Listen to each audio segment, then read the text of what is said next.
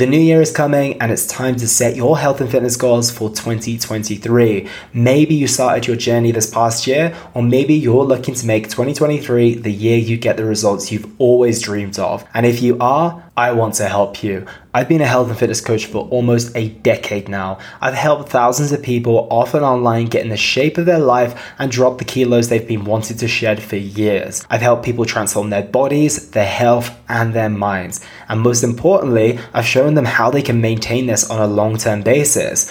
As your coach, I take care of everything within your health and fitness journey your training, your nutrition, your cardio, supplementation, etc. But I also look at your journey from a holistic perspective and address your stress, your sleep, your mindset, and ensure you have everything you need to achieve your results. If you're ready to make this the year you get the results you truly want, fill in the application form in the description below. It'll only take you two minutes, and I'll be in touch for us to book in a call so we can plan out your journey and put some clear goals in place. If you have any questions about the coaching, feel free to email me or DM me on Instagram, which is at Elliot Hasoon. I'm excited to hear from you and excited to help you transform your body, health, and mind in 2023. If you're feeling like staying active this festive season, but perhaps don't feel like working out in the gym as much as you usually do, stay tuned for today's episode as I want to go through three festive season workout ideas that you can use to stay active this year without spending too much time in the gym. So, the first idea I've got for you today is to not think so much about formal exercise and try and transfer your mindset to movement, walk,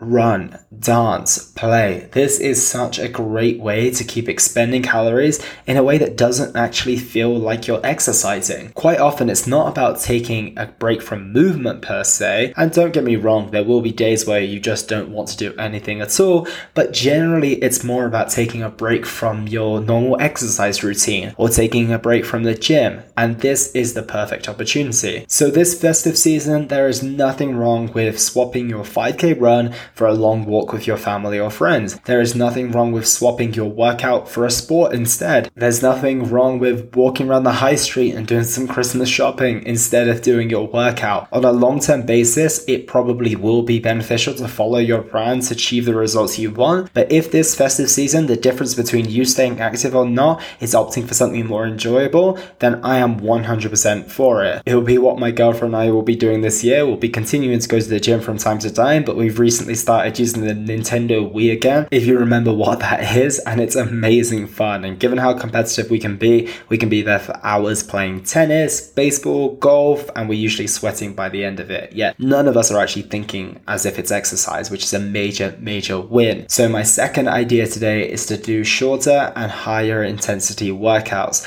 You may not be willing or even able to fit in your typical 45 to 60 minute session. However, we can all probably fit in a 10 to 15 minute workout. And the beauty of a short workout is that you don't need nearly as much motivation to get yourself to do it, as it's likely to be a quarter of your regular workout time. And if you're doing it from home too, you don't even need to leave your bedroom or your living room. And on that note, if it is a shorter workout, you can A, afford to make it more intense because you don't need to pace yourself for 45 to 60 minutes. And B, you'll also want to keep that high intensity because you want to maximize those 10 to 15 minutes as much as you possibly can. So my advice would be to go for a HIIT circuit style workout to expend the most amount of calories, get the most out of this short time frame, and leave the workout feeling like you invested those 10 to 15 minutes in an, an amazing way. I hear from so many people that given the length and the nature of this type of workout, they sometimes even give more to these workouts in terms of energy and commitment than they typically would to their longer sessions. And on that note, if you type in Elliot Hasoon into YouTube or head to the link that says workout with me in the description of this episode, you'll find as of today I have five cardio slash HIIT based workouts along with 12 other high intensity workouts that are all 20 minutes or less. Make the most of these this Christmas season and even do these workouts with a friend or a family member or partner so that you can both enjoy the benefits and have more fun doing these together. And finally, try something new or something that you don't typically have time for. If during the Christmas time you have more time to yourself than you usually do, perhaps this can be the time where you finally start that new sport that you wanted to, or perhaps it's time to try that that yoga or Pilates class that you've been putting off for so long. I hear from so many people who tell me that they want to try X, Y, or Z class or sport, and then they finally do it and they become hooked and it becomes a part of their weekly schedule because they've enjoyed it so, so much. Typically, you might not have the chance to spend an hour in a class or inquire with the local boxing coach